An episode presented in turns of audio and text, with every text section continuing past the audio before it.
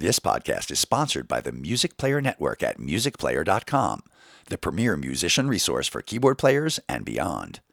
Since the year 2000, the Music Player Network has been the go-to source for news and views on music technology, playing tips, and gigging help. The Keyboard Corner is one of the longest-running keyboard forums in internet history, with guitar, bass, drum, and numerous recording and music tech forums also on offer. Frequented by weekend warriors, manufacturers' representatives, and professionals alike, MPN provides an invaluable resource for any musician, and it's 100% free to sign up and use. Go to www.musicplayer.com to see for yourself.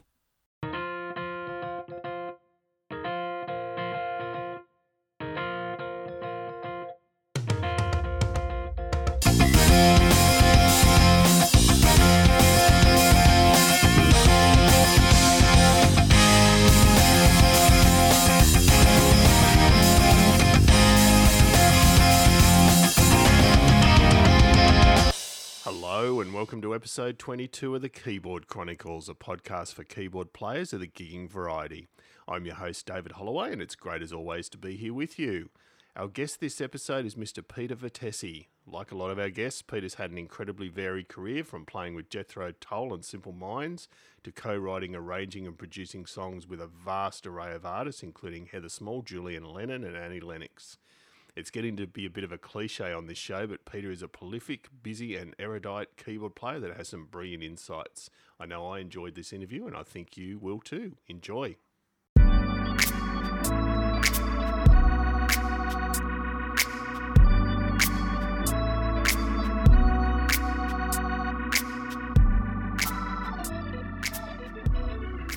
Peter, can't thank you enough for joining us. I know it's middle of the day and a nice summer day.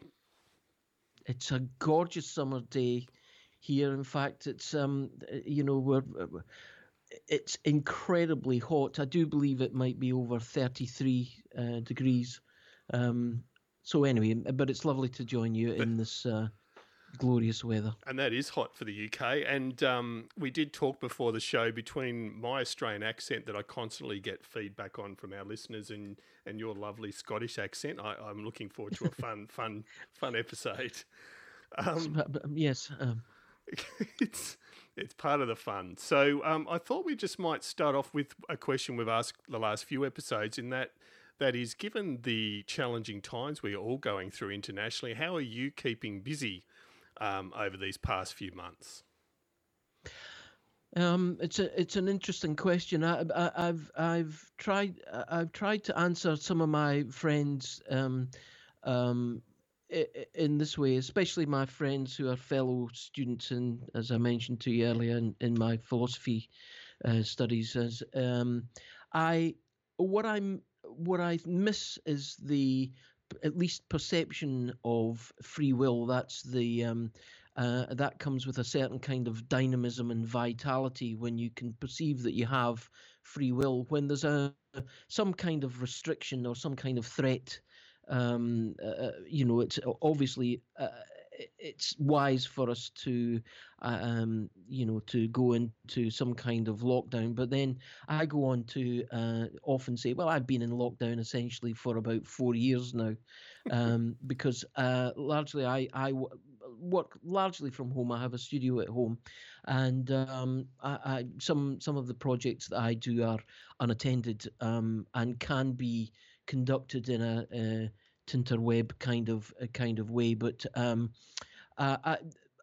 I don't necessarily keep busy, because it's that suggests that that has a suggestion that when I'm not doing this, I'm not busy. I like to say that the American astronauts in the at least the first phase, the first seven, the so-called Mercury seven, used to say to one another when asked how they were, they would say, "I'm maintaining an even strain." So the busyness is what you make of your life. I do believe. So I've been constantly doing things, manifesting, even if it's for fun. I did, for instance, at the beginning of lockdown, a few years ago, we got a little doggy, Phoebe, who's a border terrier, And of course, I started to sing songs to Phoebe. There's a little dog called Phoebes, and so on and so forth. And so at the beginning of lockdown, I did a whole album of songs that were about Phoebe, all these silly songs that I did, but also I included in my head the arrangements that came out, which, in, for instance, one of them, which is There Is Naughtiness in This Room, which was one of the titles of the song. And somehow it came out like a kind of a Western thing. It had a harmonica in it, and it had... So I did a whole track with this kind of, and the tune goes, there is naughtiness in this room, but there is beauty in this room. And so it goes on like this. So that was one way of me to occupy the constant throughput of musical ideas that that lockdown seem to engender. And will this ever be released, Peter? So will that ever be? No. There's a lot of dog lovers out there. That's right. But of course, it's dedicated to Phoebe. By the way, she's wholly unimpressed, which is of course a standard standard response to most of my musical output. That's funny. So let's start off, Peter, with a bit of a potted history of you at the beginning. So your biography is relatively well known in that you started very young, but I'd just love to hear about how you started out in music and particularly your initial stuff. It's something that's mostly faded away, those brilliant big band nights and stuff, particularly in the UK and to some extent in Australia. Just would love to hear more about how that got you started and your memories of that. Yeah. Well, I like to say there are pros and cons to this, I think, David. I say I was a musician before I decided to become a musician. You know, the decision, you know, you often hear, you know, the stories go that and some... you know, something crucial or some kind of epiphany occurred where somebody decided at that point, you know, because they heard, you know, Cannonball Adderley or something, to become a musician. But I was actually a musician before I was able to make that choice. I had no choice, and if I had no choice, I'm not morally responsible. My father was a big band saxophone player. This is quite well known in the Brecon. That's Brecon in Angus, which is about 20 miles north of Dundee in Scotland. And he being on my father's side of the family, they were Italians. My mother was Scottish, but they were Italians. And during the war, the Italians had some difficulty, as you might imagine. My father, for instance, was arrested whilst fighting in the British Army, but Churchill had decided to lock the Italians up and intern them with the German Jews in the Isle of Man. And when my father came back and his brothers came back, they formed a concert party one way or another in order to assimilate and be part of the Brecon, a very small town, be part of that society and, become integrated. And so it started really as a concert party. And my earliest memories of playing with my dad was when I would play with the concert party, which is my dad and his brothers, all of whom were musicians, and my Uncle Abbey. In fact, there's a very, very clear memory of my Uncle Abbey transforming from a shopkeeper during the day to in the evening entertaining the patients of Stracathro Hospital by dressing up with a bowl of fruit on his head and a very flowery dress and coming on as Carmen Miranda and singing South American Way. Of course, it was and this was music that didn't have any meaning for me at the time. I must have been, even at that time, I could play quite well by the time I was 6 or 7 polyphonically, and I was able to, I understood a lot about chords and altered chords by then. And but by the time I was 6, 7, 8, and witnessing Uncle Abbey and Uncle Jimmy, doing these kinds of songs. They had no meaning to me. But what I understand now, and all of this is perhaps, you know, hindsight 2020 or revisionist, is that they absolutely anchored they grounded my understanding of the beauty of music in harmony. I loved the harmony of that age, and it enabled me via my dad's musicianship and stuff to be able to at least if it didn't mean much to me, it meant a lot later on, you know. Mm-hmm. So, but if it didn't mean much to me right at that time, it sure meant a lot later, and that's never left me. The beauty of the harmony of the age, the longing of those songs, just the beauty of them. Mm-hmm. I think that's never left me, and that's my that was my father's gift to me. However, my eldest brother and I talk about there were differences between my experience of my father and my eldest brother Joey, which is my eldest brother, who went on to be a brilliant educator, school teacher, and geography master, but he was, I think, made to play saxophone by my father. And when Joey was playing in a section, my father would say, "Right, get up, stand up, and take a chorus," which is, you know, the old-fashioned speak for stand up and improvise over these changes, whatever it would be, a jazz tune or a standard. And Joey, in his head, he just heard, "My father hates me," because he couldn't do it. He couldn't improvise. He was a good reader, but he couldn't improvise.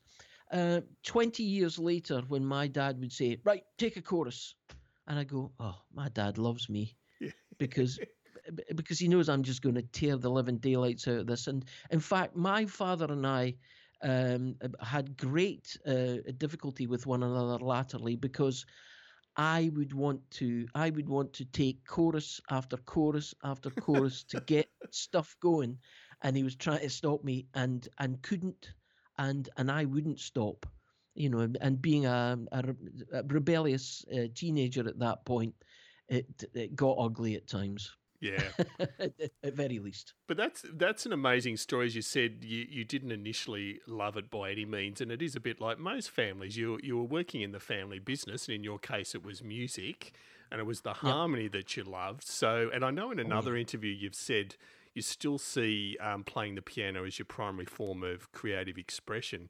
What is it that went from working in the family business, so to speak, to having that real love for the piano? What was the next step for you that led to that? Let me see.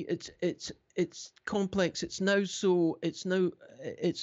absolutely integrated into my being. Mm-hmm. So when I was about 4 years old, and they had in the house a pedal organ and my Uncle William's piano. And when I was four, I can remember, I you know, you can see and I can witness most kids go up to piano, and when I play piano with children around, they'll bang about. But when I went up to the piano, I felt an instant, you know, it sounds so hokey, doesn't this, connection. I felt affinity. I felt a lovely symbiosis beginning to take place, where the first thing I did was play a chord. The chord was a C triad, of course, but I quickly you know, moved up the scale so that you would get C major, D minor, E minor, F major, and the B minor with the flat five. And I wondered about that for so long. This is before I went to piano lessons, and I wondered about this B minor flat five, and you know, preceding the you know, covering the octave, and at times you know, this thing of if we arrive on Earth with anything, if you. You know, there's two ways of expressing this at very least. There's a nativist account, for instance, in The Acquisition of Language.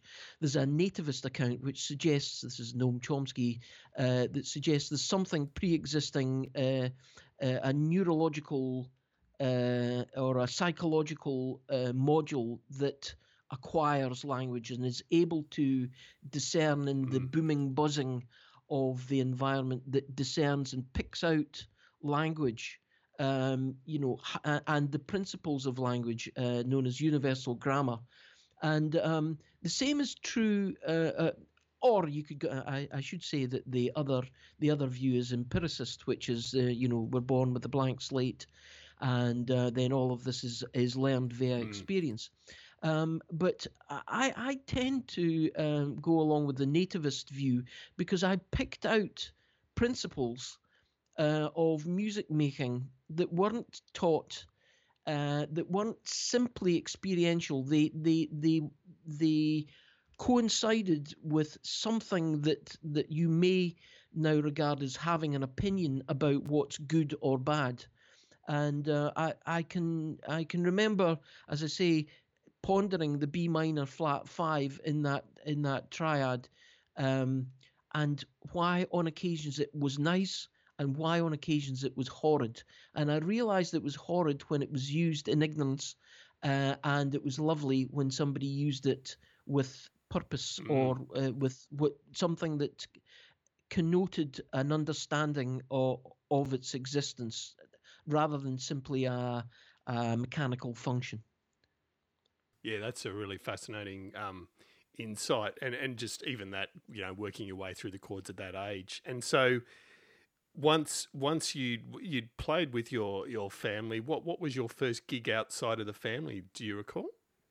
Outside of the family, well, my family at that time, we're talking the very early 60s now, and for instance, I have to just digress slightly, because it leads on from the previous point. If you've ever seen Rick Beato, who I think is great, and his son, quite phenomenal, and his son at 8 years old was identifying notes in harmony and singing them and naming them. Well, my family didn't know what to do with that, but my dad did say things like, name this chord, crunch, a cluster chord, or for instance, he would do something that I call pitch memory, which is, 1 week he would press the horn on his Fiat 500, and then 2 weeks would elapse, and he would say, "Now, before I press it again, sing me the note." And I go, "Duh," and he'd press the horn, "Duh," and he'd go, "How do you do that?" And it's a little bit like the scene in what's that? Dustin Hoffman. Oh, Rain Man. Rain Man, when the matches spill and he goes 300 or whatever it is that there's I don't have a tone in my head. I'm calling it pitch memory. I have a memory that is like the idea of about to speak a sentence, as if you knew what the sentence was going to be somehow. Except it's not expressed, in a verbal, physical way. I knew what it was, but I personally think in my case it's pitch memory, a good one. It's not infallible, but it's a very good one. So it leads on to when my first gig, because outside of dad's, the bosom of my family, and my family really didn't know what to do about somebody that could evince this talent or skill or whatever you call it. And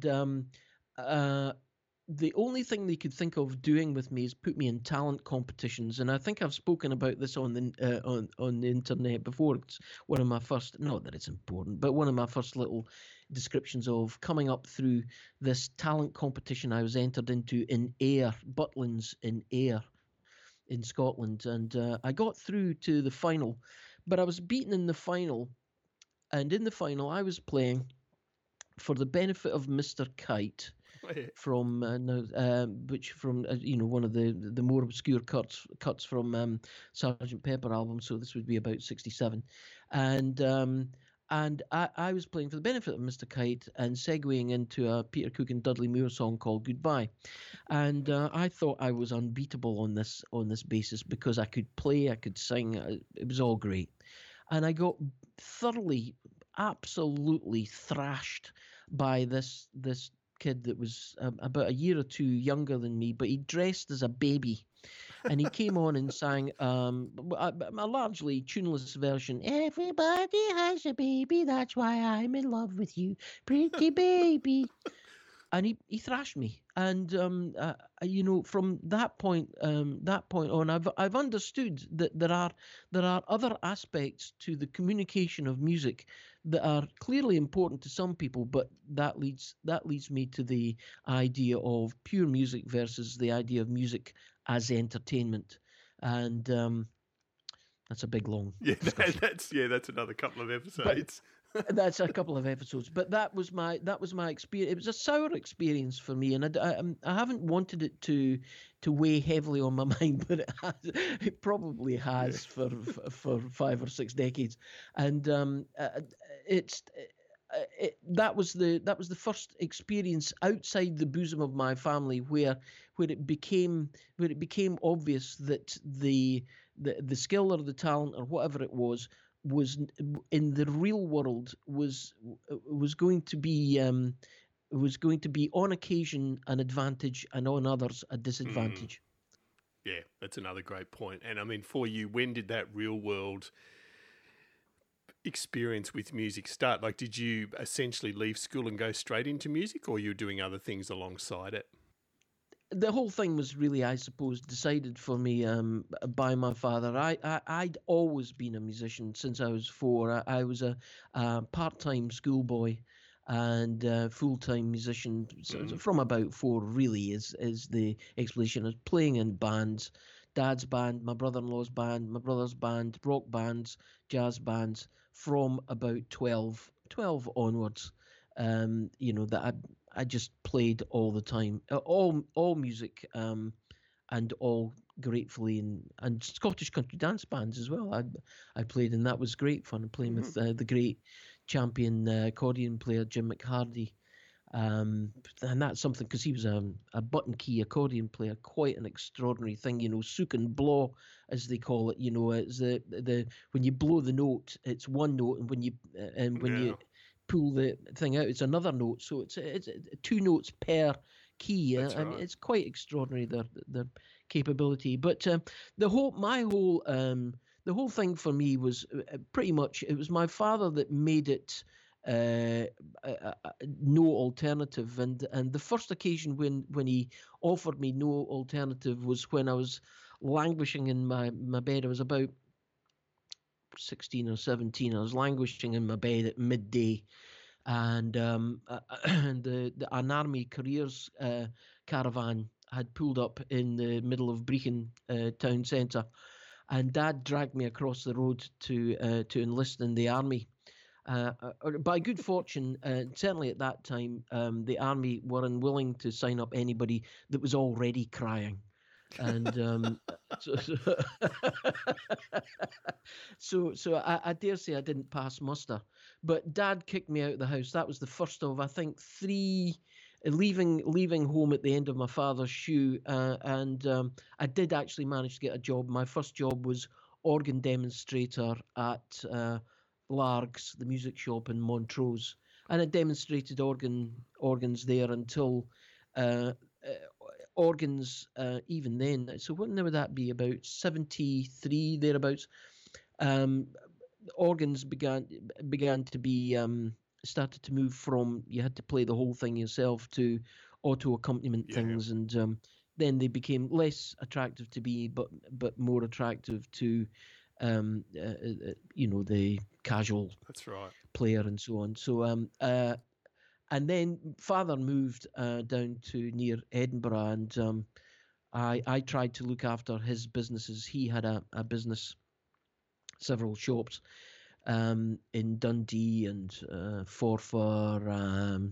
I had a shop in Blairgowrie selling clothes, but I was hopeless at it. I was just hopeless, and so I when I was about 18, Dad kicked me out of the house again, this time to go and play keyboards down at the Locarno Ballroom in Bristol for strict tempo dancing, like with the Billy Cahoon Ensemble, which played on the other side of the stage from a revolving stage from Tommy Sampson's big band, and I suppose it was another exposure to the joys of the big band, and I, worked my way into the various bigger band ensembles as a result of that. I mean, I got the sack from the Locarno Ballroom for I think it was for rehearsing during the daylight hours.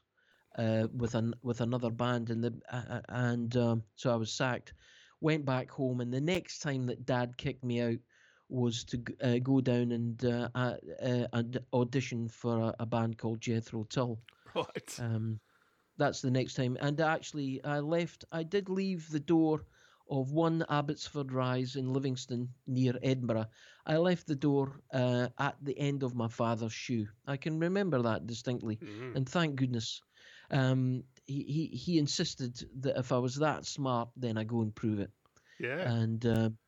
And I've singularly failed to do that anyway. So, but I mean, by the early to mid 70s, which sounds like that is. I mean, so your dad was either very aware of Jethro Tull, because they were obviously doing extremely well at that stage.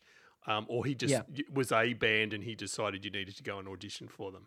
No, it wasn't. It wasn't that. It was that I had been playing in the Leirig pub in Edinburgh with my great friend Mike Travis, who had returned from London as a session player and a brilliant drummer, and he was in a band called Gilgamesh, and he and I used to do a duo gig at the Leirig pub in Edinburgh. In fact, I wrote down our opening number was we would play the Man in the Green Hat, which is on the Weather Report album Tail Spinning. Oh yeah, Tail Spinning, and we would play that as the opening track to the bemused punters in the Leirig. I mean, I can't imagine how alien that must have sounded, but they seemed to enjoy it anyway.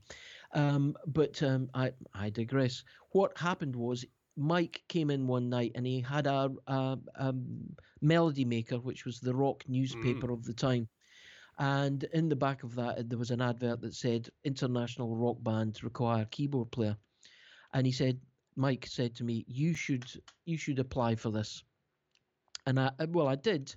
And it just so happened I was playing with another band, RAF, which was an acronym for Rich and Famous, neither of which they were. But we were doing a gig in the Marquee Club in London, one gig. And I invited Ian Anderson and Martin Barr and Dave Pegg of Jethro Tull, of the lineup at the time, to come and see me play. And then they invited me to audition for Jethro Tull, and when they contacted my parents, or the management of Jethro Tull contacted my parents saying, "Can Peter come down to audition?" It was my dad that said, "Right, out, go and get this job," and he didn't know Jethro Tull from a hole in the wall. No, that's what I'd assumed. So I just thought, that was an interesting, That's right, but it's probably, to my father, it also represented a moment where he could get short of this recalcitrant, self-proclaimed genius, and get short of all of his kids once and for all, and enjoy, what he had left of his retirement years. And I was very grateful when, after auditioning, amongst many, but on the final day of auditions with Jethro Tull, Ian Anderson sent the rest of the band out and asked me, puffing away on the pipe, Leirig of Strathaird style, "Tell me, Peter, do you want to do the gig?" And I was going, "Yes, of course." And he said, "Well, of course, you'll have to get a bit of publishing, because you've been playing bits of tunes. I like that, and we'll do some of that on the next album," which was going to be Broadsword and the Beast. Okay, yep.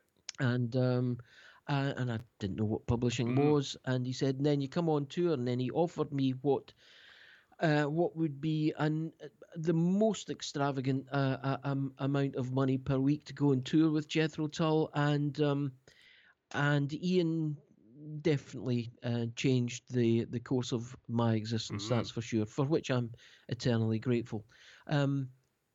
Interestingly enough, a few days ago, a Jethro Tull fan that I speak to on Facebook just published just showed me a piece in the book. I think it's a book or something, a biography of Jethro Tull called The Ballad of Jethro Tull, and it's Ian, you know, trying to explain why I was so unpopular amongst the Jethro Tull fans, which in print doesn't look particularly nice, but I know that Ian would be saying this in jest, and. So I went on to do Broadsword and the Beast with Jethro Tull, toured the world with them, then went on to work with Ian on his so-called solo album, Walk Into Light, and that extended on into doing an album called Under Wraps with Jethro Tull, and it was about midway through the making of that album that I understood that that my tenure in Jethro Tull was doing neither Jethro Tull nor myself any good. Yeah. So I had already decided to move on. And at the end of the last tour I did with Jethro Tull, I received a telegram from Jeff Beck's management asking if I would like to go and join the Jeff Beck band of the time.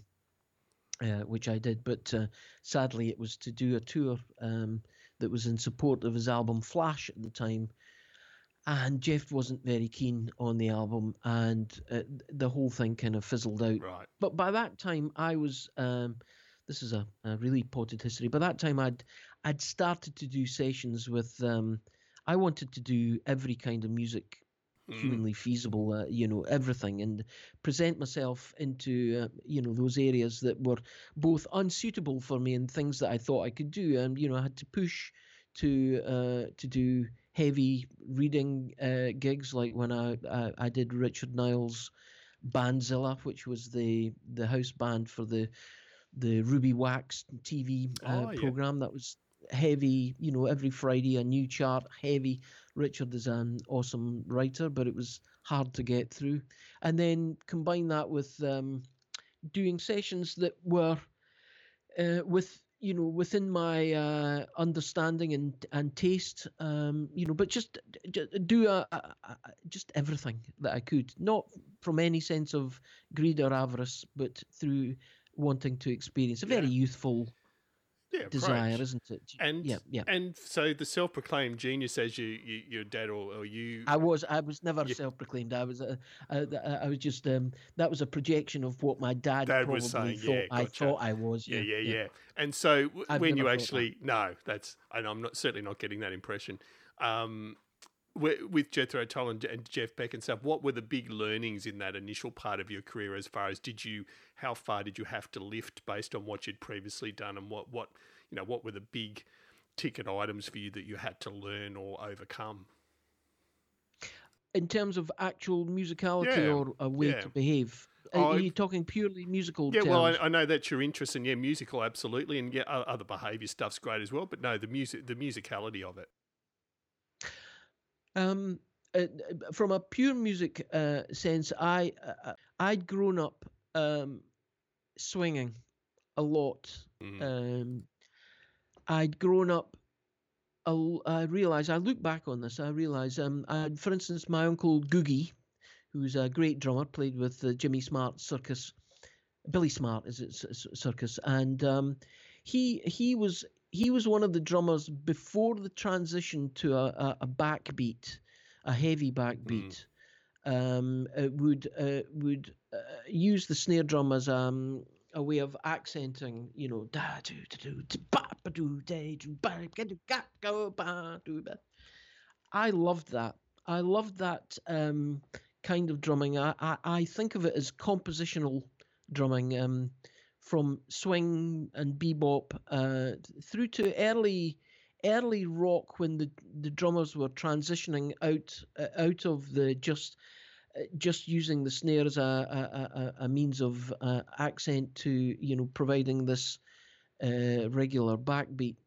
So my uncle, I realised that also my eighth notes swung nearly all the time, and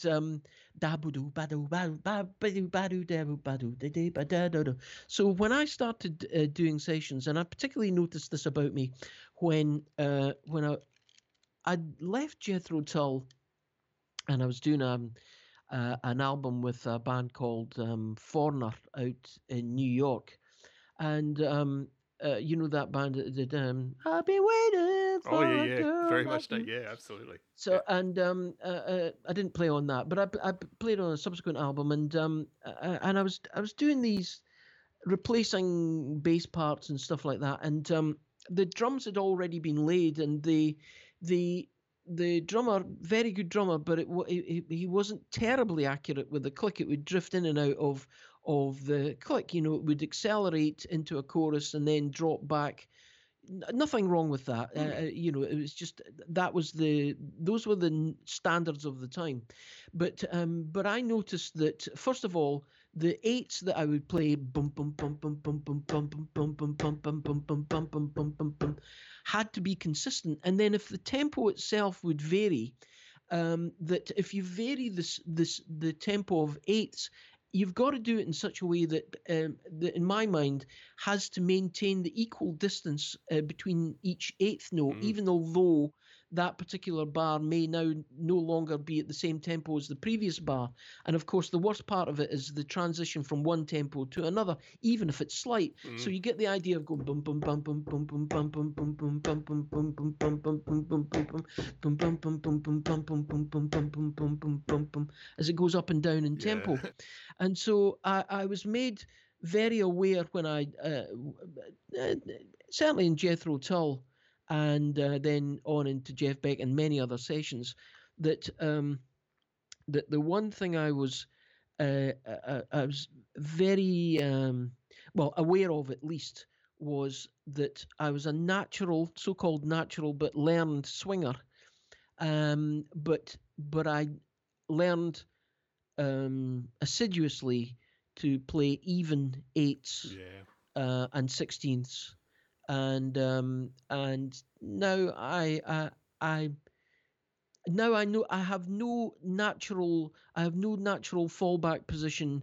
I now no longer play swing eighth notes unless the context or if I'm called for it, upon to do so. But I still feel very comfortable playing swing, but I feel very comfortable playing straight eighth notes or. And then with Jeff Beck is when I, certainly in Jethro Tull, there were odd time signatures, a few odd time signatures like Black Sunday, or I remember the beginning of songs from the Wood.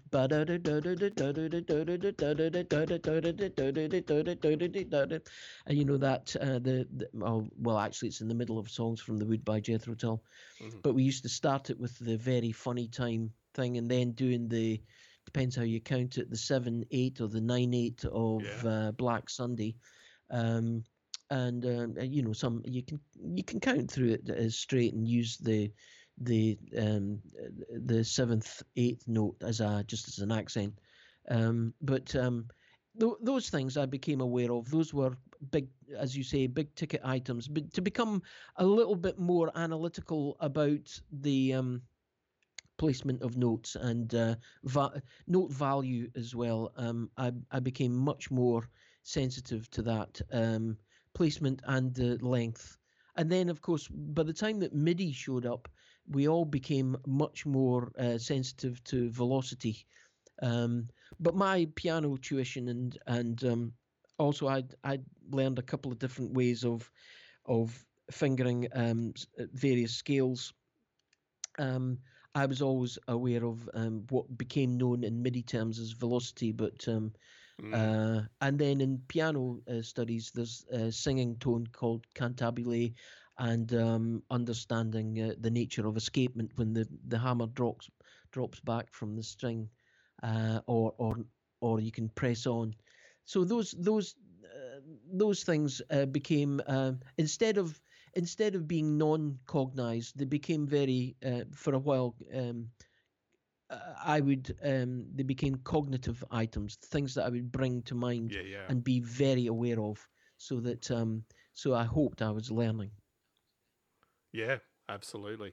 And I mean, at risk of severely summarising what's an amazing career, what were the next, like to me, sitting on the outside, things like Simple Minds was obviously a big one, playing the Nelson Mandela Freedom Concert, stuff like that.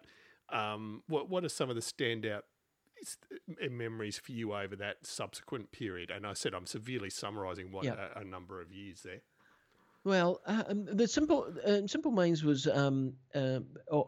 Really, I did the Simple Minds because I'd been working, actually not long after I left Jethro Tull, I'd been working with a fella called Steve Lipson, who was the engineer, or Trevor Horn's engineer, and then became a producer in his own right. And Steve and I had a good connection. The connection was, by the way, a lot of these connections, as I'm sure other musicians talk about, it in my life barely ever touch upon being musical connections. They're always about human connections. There's some character or something about it, some shared nuanced aspect of identity that you gravitate to. And anyway, so it was with Steve Lipson, and I'd gone on to do with Steve the 3 Annie Lennox solo albums. And it's Simple. I can't remember. It was Simple Minds first or second. I think I'd been working with Steve, and he took me up to their. Well, he took me out to Whistler to start working out on the Real Life album with Simple Minds, and the truth is the connection, the musical connection, again was one thing. It was the joy of music, of course, but the real connection with Simple Minds was, of course, the humans, the squashy biological entities that would be Charlie and Jim, and their desire and their authenticity of purpose and their integrity, and I liked that very much. So I did the Real Life album, then did as you said, I did the Mandela when he was released, and that, I suppose, sadly, maybe this is not what you'd want to hear, but it was simply being there in some way connected to Nelson Mandela was actually the high point. And that we played, and that Jim and Charlie were really absolutely authentic about the reasons they were there for as well. That was great. So it was, that night was, in Simple Minds terms, was not about music. That was about Nelson Mandela, and to me, all the better for it. But it was an expression of our understanding and our empathy and so on and so forth via music. Of course, it was. But then I suppose if you're asking me for musical highlights, and of course we're short on time, but that would be a musical highlight, but nothing to do with music, and or as I've just expressed, it's a highlight of a life that I've lived that has had music as its foundation and propellant. But here, this was another great thing. I also think that, of course, Jethro Tull was a huge highlight of my career, but it was at the beginning of my career. It wasn't the zenith of my career. I suppose there's a cult of Ian Anderson that grows up around Jethro Tull fans, quite understandably so, because he is brilliant. But it might be offensive, to some of them. But that I was only ever going to be passing through. That wasn't that Ian and I had great things together. That it wasn't terribly well received by the fans is not ultimately the thing that I think would be the quality that both Ian and I would take out of the experience. We had a great, a very great, Ian mentored me in so many things, and I'm eternally grateful for that. But it was also important for me to leave Jethro Tull and to carry on evolving as a musician. After that, I suppose the other highlight was playing with Paul McCartney when Richard Niles, who I've discussed before, a great arranger, took me down to Paul's house. Paul was refurbishing an album which were Wings tracks that hadn't made the records, but he thought were too. At least this is my post-rationalized, projected reason why he might do this. Wings tracks that hadn't made the records, but he thought were too good to leave, and so we refurbished them. And I got to meet Paul and to chat with Paul. And I said to Paul, because I was such a Beatles fan when I was a young boy, of course, I said to Paul, and this was true, I'd written a whole load of songs when I was about seven. Let's see, I'd be about 6 or 7, beginning of the Beatles, 63. And my parents had sent this tape down to the Beatles, wherever that was, I didn't know, and sent the tape to the Beatles. And anyway, all these years later, and I'm sitting in, with Paul and he's, in Hastings. And I said to him, Paul, I sent you a tape when I was 7 and I received no reply. It was all my own songs. I received no reply. And Paul McCartney went out. He'd gone out and it was lunchtime. He'd gone out and he came back and he had a jiffy bag. And he came back and he said, Peter, you won't believe it. Your tape's just arrived. Of course, it wasn't the tape, but doesn't get much better than that. But it doesn't get much. Well, it can't get any better. And I tell the story of when actually it was when I was out doing Foreigner in New York, and I received a phone call from Paul's manager of the time, and saying that Paul was thinking about putting Wings back together. Would I be interested in the idea of playing keyboards? If that were the case or something like it. I was one of two people that was under consideration at the time. And I said, let me think about that, please. Of course, those offers don't come twice, and it probably was no. I understand it probably got off the phone and went, well, he can shove up his arse anyway.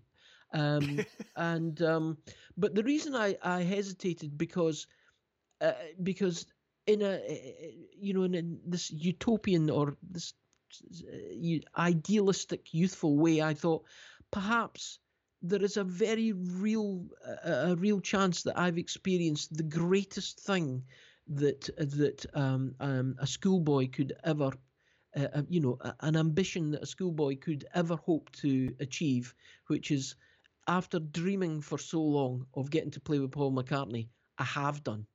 And it wasn't like it was a mark on a bedpost or any of those things. It wasn't chalking up this to, to some kind of fatuous, rite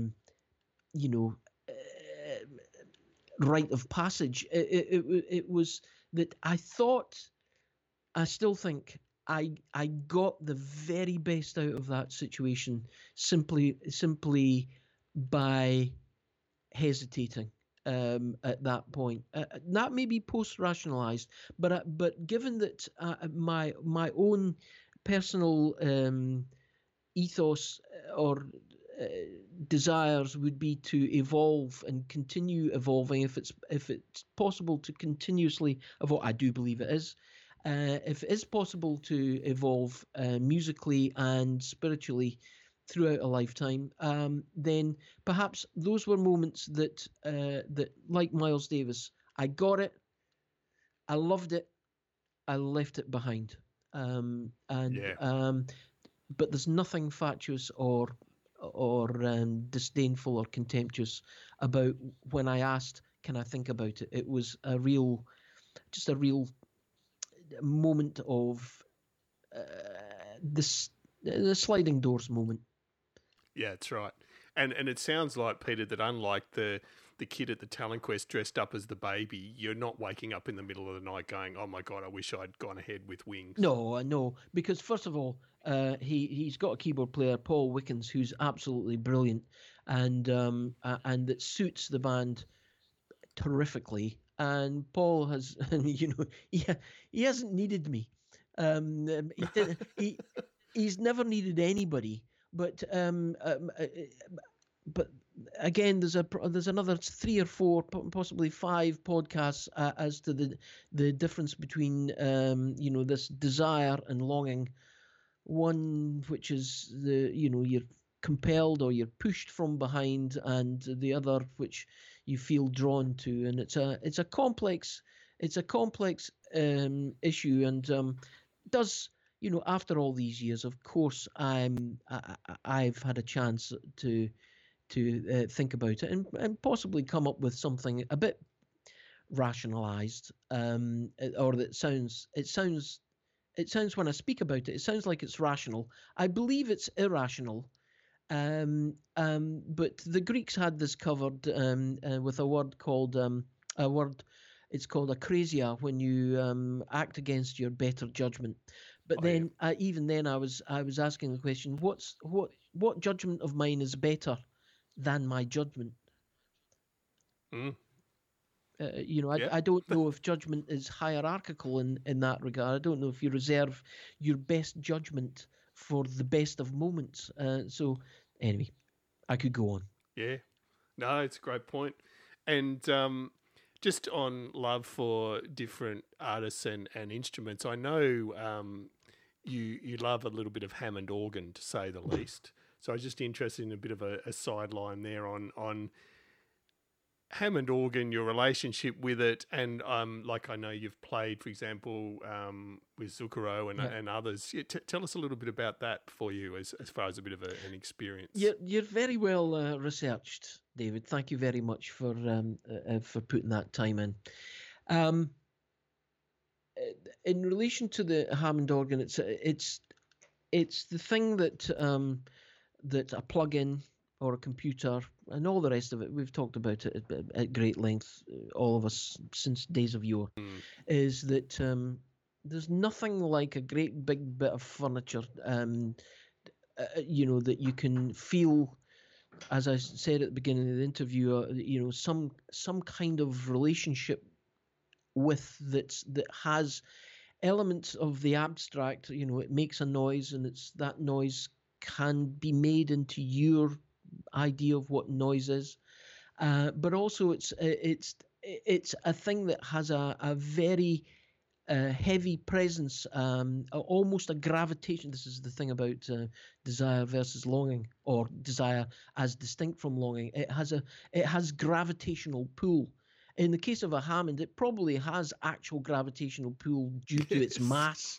And of course, for people of my generation, there was always that horrible moment at the end of a night when I used to cart about a Hammond L100 at the end of the night, asking who'd like to volunteer to help me lift this sodding thing out, which was now 2 stories up in some dimly lit club. And but my relationship with the Hammond is that about a thing which is a little bit like Wayne Shorter. Not that I'm comparing myself to Wayne Shorter, but when Wayne Shorter was asked about why the saxophone, Wayne, and he goes on to say because it was shiny. I feel about Hammond organ. Why the Hammond organ? Because it's heavy, and there's something glorious about it. My own Hammond organ in the studio is a 1963 wax cap, C3. It's a glorious thing. It's temperamental. It can be anthropomorphized. Let's get that word right. Anthropomorphized. In that, one might be tempted to call it a he or a she. It's truculent. It's belligerent, but it's wonderful. And I've always loved it. And because I learnt to play bass pedals when I was young, and the manuals spread as they are with that offset, as well as piano. When I was called in by Corrado Rustici, who was the producer, brilliant guitar player as well, but I was called in to play on Zucchero's Miserere album. That's the one he did with Pavarotti. And Zucchero and Corrado liked the spontaneity that I could, and I enjoyed their enjoyment of my spontaneity, because I thought, you can't be spontaneous with people that aren't spontaneous. You have to rely, it's we all have to be in that room. And I may have to justify that statement. That seemed like a universal. That was I may back out of that one, but anyway, they were spontaneous and I was spontaneous. And in fact, there was a song on that album, Miserere, that called Miss Mary, and in the middle of it, I'm playing Hammond and bass pedals.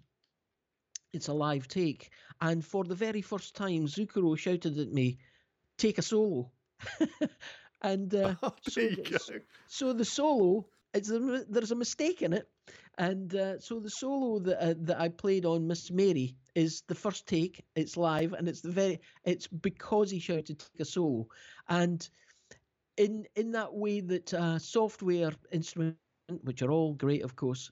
What I did was the very great thing that a Hammond will allow you to do. When somebody shouts that, I pulled some drawbars out, and I stuck my foot flat on the floor. And I started to wail as best as I knew how, mistakes included. That I think would give you an insight into the joyous nature of the instrument, or at least the joy that I can derive from sitting in front of one of those. That doesn't account for what an audience makes of it. That I can't legislate for that, but I can assure you that I was having a ball. That's a great story. And I do want to briefly cover too, obviously, your songwriting, arranging and composing career. And one thing that I did notice when doing my research is there's quite, not intentionally obviously, but quite an Australian connection. So between Robin Gibb, who I understand we claim is Australian, I know he did come from the UK. You did some work with Australian Idol, I believe, and even with Heather Small with Proud and the 2000 Olympics. There's a bit of an Aussie connection there, I noticed. Yeah, and Tina Arena.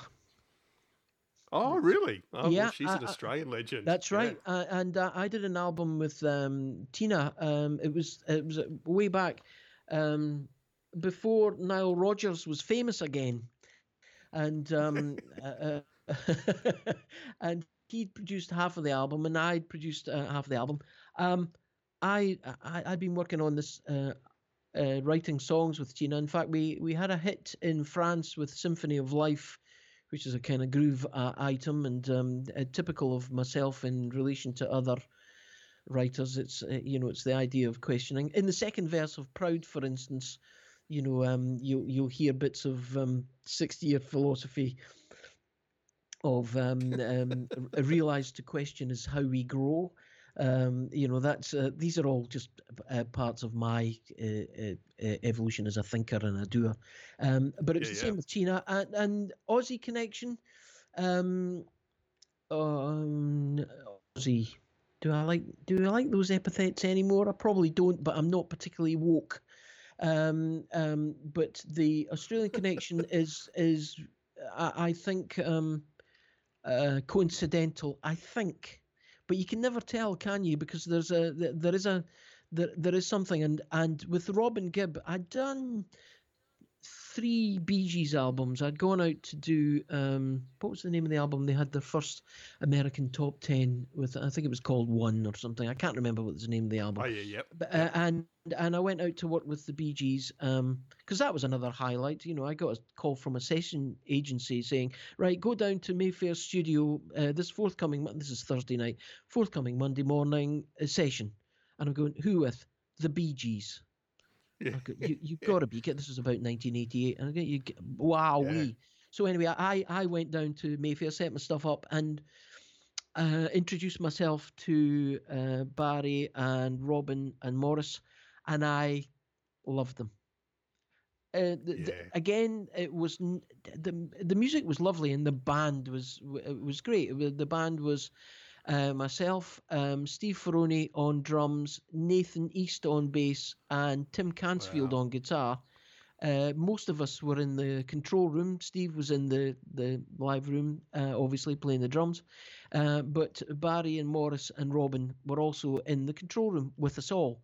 So it was just a great, great thing. The people couldn't be better. And the music, again, I can't legislate for others, but that experience was extraordinary. And I began to form a friendship with Robin that was about slightly, I suppose you could say, it was, in no other context could you say underdog, but I believe, because Robin had apart from his falsetto, he had a real voice, a head voice and a chest voice that it was tremulous. But I thought wonderful, and it wasn't represented enough, I didn't think, and so it was one of those things that I started to want to have Robin. I kind of started to urge Robin to keep pushing ahead, with his own stuff, and so on and so forth, and then I produced and played on.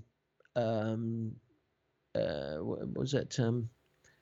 Don't Cry Alone. Yeah, and on an album, I mean, it's a fairly difficult experience because Robin by that time was starting to become unwell. But I'm very grateful. That's another thing I'm hugely grateful, having known Barry and Maurice and Robin, having witnessed the umpteen arguments that we'd have. They were brothers, they loved one another, but boy, that was a tempestuous relationship that they had. I often found myself, being very close to having a keyboard jammed up my arse, never mind any of the rest of them. But it was a great time, I have to say. So, yes, I know that they went over to seek their fortune in Australia, and that was highly formative. And they speak, as you'll know, they speak very fondly of that experience. Yeah. I can't remember who else is Australian, but. Sia, I mean, it really shows the extent of your career to someone like Sia. Is a contemporary artist that you've worked with, and how did you find that experience? Well, it was the same thing, and truthfully, Sia put me through a ringer. It was this was before she'd become a pop artist, and she'd released a number of albums, all of which were glorious, and I had to go and attend, and I say had to because. There was a thing that used to happen. I don't do it much anymore. I don't know if it goes on that much anymore, but I'm too much out of the loop. Is they would have these writing camps. The publisher would have a writing camp, and on this particular writing camp, it was I think the second or third one I did. Where the first one I did was the idea was, I think it was quite noble. The idea, which is you go down to this place where there are no telephones, and you put 20 songwriters in this huge old mansion with no communication to the outside world, and they each form into groups of three. I guess there were 21, and groups of three, and each day they would go and write a song, but there would be no technology. All we had were dictaphones and a piano and or a guitar. That was a hideous experience, and one that I enjoyed very much.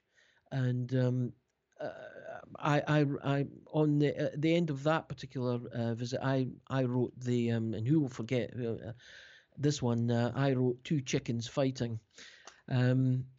which was the, I'd recorded, and we couldn't get anywhere the day that I had two other people in my room trying to write a song, and nobody liked anything that was happening. So I recorded two chickens that just so happened to be fighting outside my window, and that's what we performed that night, albeit to a lovely background of altered chords. But on the second or third writing camp, I met Sia, but she put me through it. She came into my room, and by this time I had my Pro Tools rigged down there and keyboard, and there was myself and Cliff, whose second name I've forgotten now, very great. Oh, geez, I'm so sorry. I've forgotten his second name. Perhaps you have to. Right. And Sia. And Sia, I think, regarded both Cliff and I, but especially me, as an industry hack. I'd done all this, and I'd complied, and I'd conformed with all the normative standards of what constituted songwriting of the day, and come up with these, what she would have considered then to be, these inane, innocuous things just on the basis of being a rollover, or at least that she gave me that impression. But she and I and Cliff went on to write what I think is a very beautiful song. And she was having a moment, and the song's called "You Have Been Loved by Somebody Good." Mm. Anyway, we wrote that and it got done, but it wasn't till after we'd written the song that Sia and I made a connection, and it was the oddest connection, but it was one that I like very much, and it refers to what I talked about before. How did I connect with Sia? Not musically, not lyrically, but I think we did a good, a lovely song, but that wasn't the connection. Our connection happened later on that night when we were both found to be great fans of interpretive jazz dancing. And and both went on to try and explain through the gift of dance concepts such as I've left home, but I think I may have left the oven on, and a summer's day. And that's when Sia and I actually connected with one another. That connection it didn't stand the test of time because clearly these kinds of things are forced and false anyway. I mean the songwriting camps, and they are understandably and probably should be ephemeral, although they can give rise to further collaborations in ways that you didn't expect. But with Sia, I was kind of shocked when I heard, the vocal on Titanium, which was absolutely brilliant, of course, and the song was, I think it was great, but it was absolutely not the frame of mind that Sia certainly at the beginning of the day regarded me. Which is disappointing because I think these are the problems with perception and prejudice and bias and so on. We know all of these things. I might not have gotten the best out of Sia, but she certainly didn't get the best out of me. That's for sure. There you go. Yeah, no, interesting story. And just on interpretive jazz dance to segue to one man choirs and going back to Heather Small. So, I mean, there's a great story there. Well, it's not just a story, it's a truth about how you have essentially pulled off 20 years as a one-man choir on a big hit from Heather Small. That's right. Because I worked out it's roughly 20 years old this year, I think. Yeah. Well, this is quite a thing. And I can reveal now because it's so long. I often show up in record. I never used to do this, but I think it's fun and it's good that I often show up as credited as the St. Bibiana Choir. St. Bibiana is the patron saint of mental disorders and headaches. And not to disparage, mental disorders, not at all. No. And not making light of it at all. But I often wouldn't claim, having sung anything on any record because it's because my this is the long discussion. the concepts of personal identity and persistence of identity and so on and so forth. But I didn't perceive myself as a singer, but I've often thought, how do people think I write a song if I don't sing something to them? When they come into the room and go, well, what, have you got any ideas? And I just play a few doodles on a piano. Might have served me better, right enough. But when it came to Heather, I'd been singing backing vocals on tons of stuff. It's not that and it's not that they may have been the deciding factor, but in the case of Heather, it was simply that I had to, because halfway through the day when Heather and I were writing that song, we got a phone call from her manager saying, have you got anything? There's a Peugeot ad that are looking for songs. Have you got anything? And we said, well, we're doing this thing. And so once we'd finished singing the song, which had a gospel flavour, and Heather left, I went on to do, just to mock up, the idea of a gospel choir singing this thing. And when I did the record properly, I did get in Lance Ellington and Tommy Blaze, and who are great singers, and they did sing on top of that choir. But in fact, the bulk of the sound of the choir of Proud is me singing. And what I couldn't get rid of in the final production was the desire to make it happen, which was from the, that's got a metaphysical substance. I know there'll be philosophers around here. If the philosophers are listening to this, I'm sorry, I may be a Cartesian dualist. I may believe to a certain extent there's a metaphysical substance to the statement of the sum is greater than the parts. And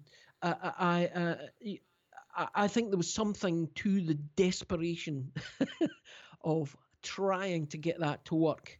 I lost my voice doing that, singing. It was like there's probably six of each a part of the harmony, probably done. What's it? It's about probably 10 parts to the harmony, maybe. And then I did it four times over. So I don't know what that would be, 40 times. Enough to lose your voice, as you said. Well, I showed up at the doctor. He was brilliant, though. He was absolutely brilliant, because he brought me back down to earth. I went, look, I've lost my voice. And he looked at my throat and I said, and he said, how'd you do that? I said, I was singing. He said, I said, so what can I do? And he said, stop singing. Brilliant.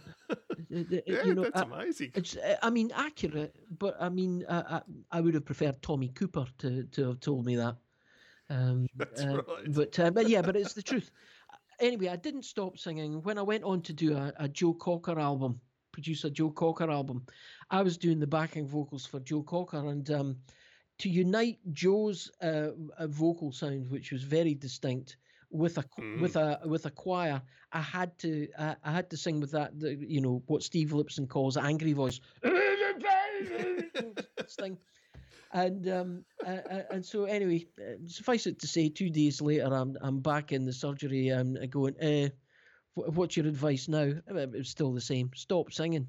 And stop singing like Joe Cocker, you nutcase. As if I could. Oh, that's amazing. Now, Peter, we're going to wrap up with two questions that we always ask, and I have a feeling you'll have difficulty narrowing both these down, but one we always ask is the greatest train wreck. So in your case, it could be on stage, it could be in production. What's the biggest train wreck you've ever had, musically or technically? It's very, very clear. It's the best one ever.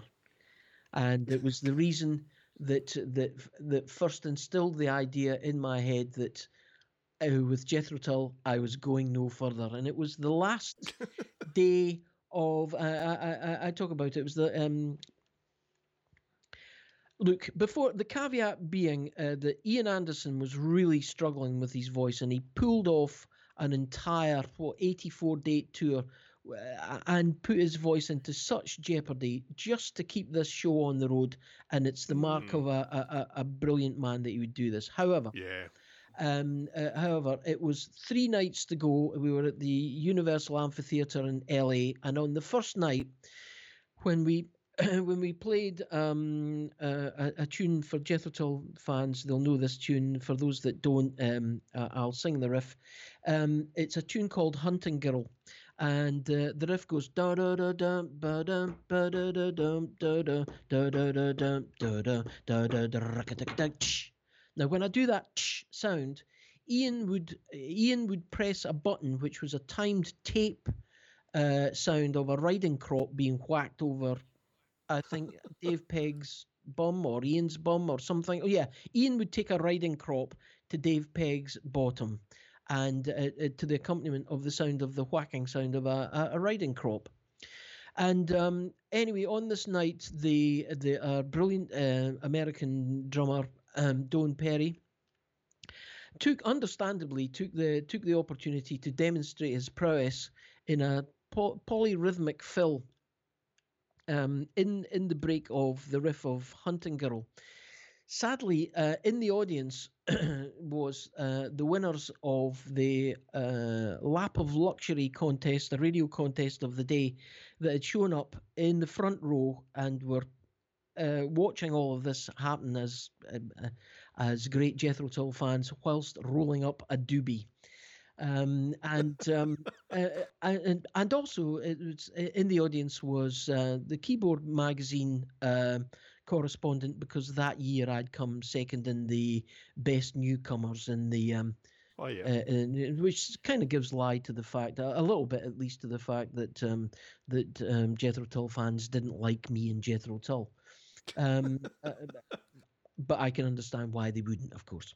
And anyway, so the riff goes on, da da da da da da da da da, and Don embarks upon this huge, fantastic polyrhythmic fill. Ian, understandably, and I know this about singers, they're not going to be standing about counting, you know, they're out there entertaining. And Ian lost his place, and he pressed the riding crop in the wrong place. And then he came back in, and he was about, I don't know, it's one of these really horrid, very difficult to calculate unless you were a fan of Stockhausen or Schoenberg or perhaps some of the tabla, Conacall of Indian tabla speak. But he came in about, I would think, about 7/16 away from where reality was taking place. And the band had managed to come in the right time, so we carried on playing Hunting Girl. Ian was in the wrong place, and but Ian, being Ian, and understandably, had to continue on as if he was in the right place. That's right. And so consequently, the band, as individuals, began to try and accommodate where Ian was in the bar, one by one. And this dreadful, just, it was sad. What's the technical term for it? Oh yes, pile of shit took place. And but Ian, I followed him. The follow spot, the big, you know, the super trooper, followed Ian off. He jumped over the monitors into the audience. The follow spot went with him, and I could see. Accoutrement and flutes flying about, and tins of dope and tobacco flying up into the air. Ian came back on the stage. Now the band was limping along in a kind of a 5/16 version of the riff of Hunting Girl by this time, and he called the whole thing to a halt so loud he blew his voice up. And we stopped, and he turned around and berated the audience, and in particular the people in the front row who were smoking these doobies that were aggravating his throat. And so he ran up to me and asked me to do the keyboard solo, and then all of the band departed the stage.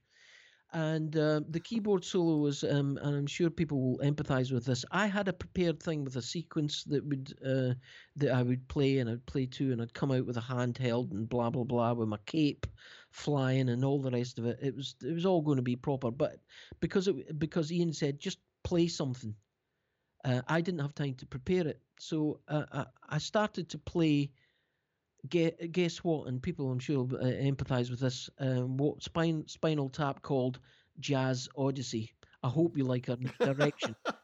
And our bass player wrote this. So I started to play Jazz Odyssey, and it went on too long. I can't say it was particularly bad, but it went on too long. I don't know. I was my heart, my blood pressure must have been up to 400/9. Yes. And anyway, they all left the stage, and they eventually coerced Ian to come back onto stage, and we played a truncated version of the gig, which was shambolic in itself. We had to shorten down because he couldn't sing "Aqualung, my friend, don't you start up."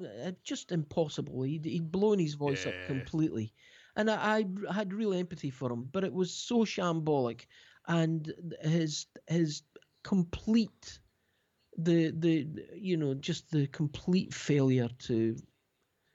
Just it was a failure in all sorts of ways,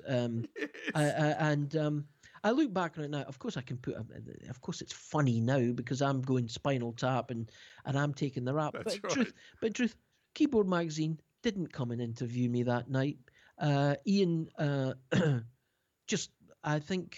do the following two nights in the Universal Amphitheatre. I understand why, of course, but it needn't have been like that. And I knew it was coming. Before I knew something like this was going to happen, because Don Perry had said, "Well, Pete, we've made it to the last gig," and I said, "Don, you don't know what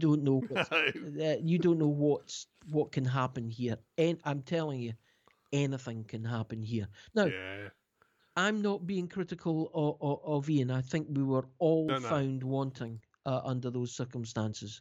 But it was the biggest train wreck that I've ever been involved in, and and if a train wreck, which I think literally and figuratively means that it means that your career can be derailed, then that's what happened to me, because I decided that was the end of that. From my perspective, I was going to be getting onto some other tracks. After that, but please don't misunderstand me. I'm forever grateful. Yeah, absolutely. And then the one that every guest hates is the Desert Island Discs question, Peter. 5 albums you couldn't live without. I prepared. Yeah, good. I put them in chronological order, and I've tried to tell the truth about these are meaningful to me because they were also the albums that made the difference. It's not just like when you what's your top 5 books that you've read, and somebody's going to have, of course, Nietzsche. Well, I did Nietzsche and blah blah blah. So in chronological order, and they are, of course, Sgt. Pepper. And when I come to the end of this, David, I'll justify my choices as well from one particular standpoint. But the first one is Sgt. Pepper, for all the very obvious reasons, and for reasons that are not so obvious. Then, because I was a keyboard player,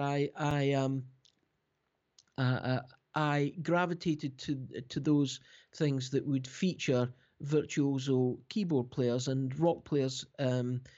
The burgeoning sweet spot for then what would it be? 15, 16, 17. And so the next thing up would be the core blimey among us brilliance of Tarkus by ELP in 1971. Yep. Then in 1972 it would be Can't Buy a Thrill, which is Steely Dan, because by that time I was playing things like Do It Again And I went on to play loads of Steely Dan things. Love the chords, the composition, the individuality, you know, so much about it. In 75, there was an album that it was incredibly, and I've looked back on it on many occasions. I wish I could communicate this directly to him, because he's been such a fantastic influence and a guiding light for me, certainly was at that time. The album's called Forest of Feelings, and it's by David Sanchez.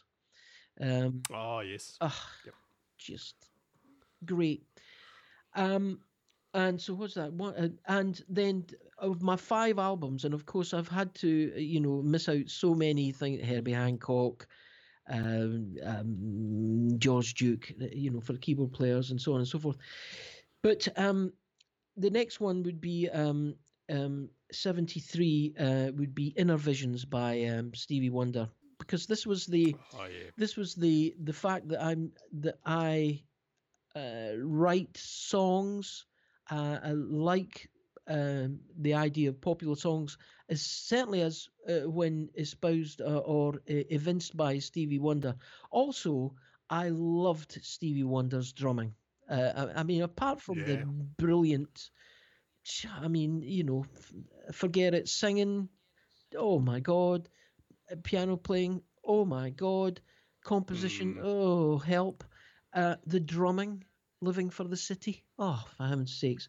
So so Inner Visions. And then at the very, very pinnacle for me, that's a lifetime, changed my life, could not have lived without him and them. It would be Black Market by Weather Report. Gotcha. That was, you know, that was 76, but that was the thing. I was going to say the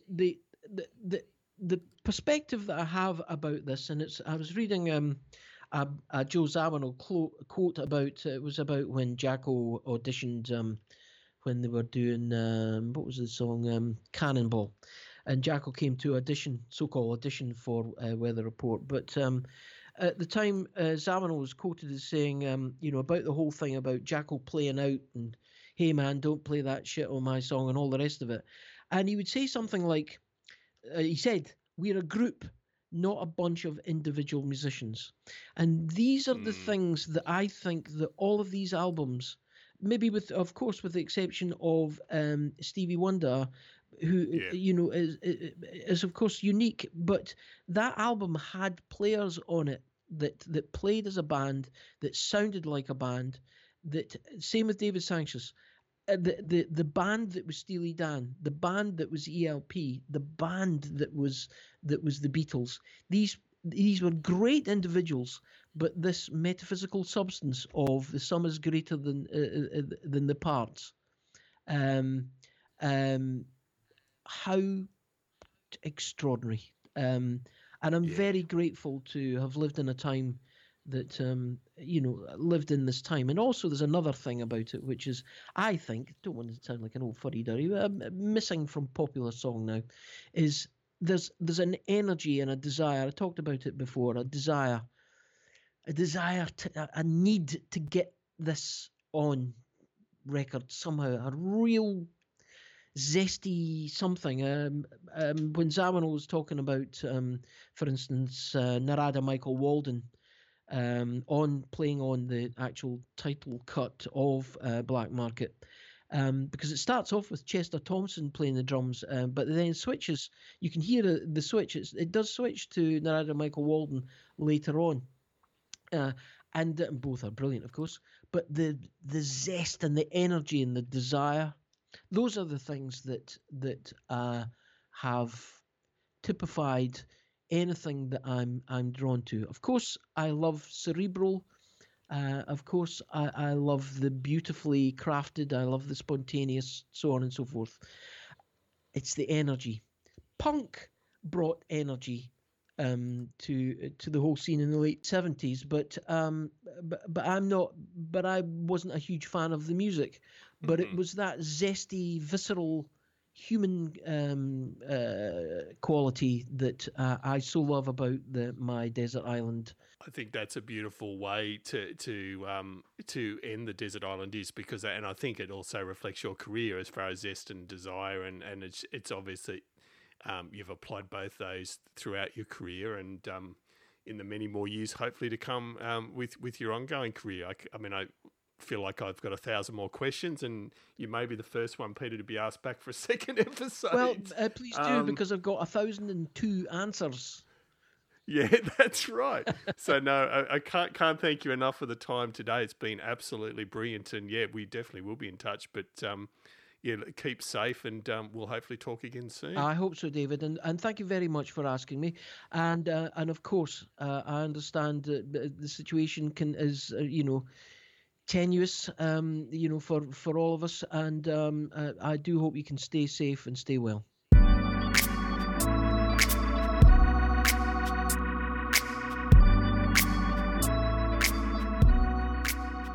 So there we have it, and without a word of a lie, I think you could get Peter on a podcast for 3 episodes and still barely scratch the surface of what's been an amazing career. So yeah, huge thank you again to Peter for taking part. And when we do the rounds again with different guests, Peter will be first on the list, I can assure you. The Keyboard Chronicles will be back again in a fortnight or so, but just a reminder that you can keep in touch via a few means. Our website is www.keyboardchronicles.com. We're on Facebook at facebook.com/Keyboard Chronicles or on Twitter at TheKeyboardChr1. If you like good old-fashioned email, then as always, do drop us a line at editor@keyboardchronicles.com. If you'd like to become an official supporter, we do have a Patreon account where for the price of a coffee a month, you can help us go from strength to strength. That's at patreon.com/Keyboard Chronicles. Yes, so most importantly, thanks to you for listening, and we hope to see you back here next episode.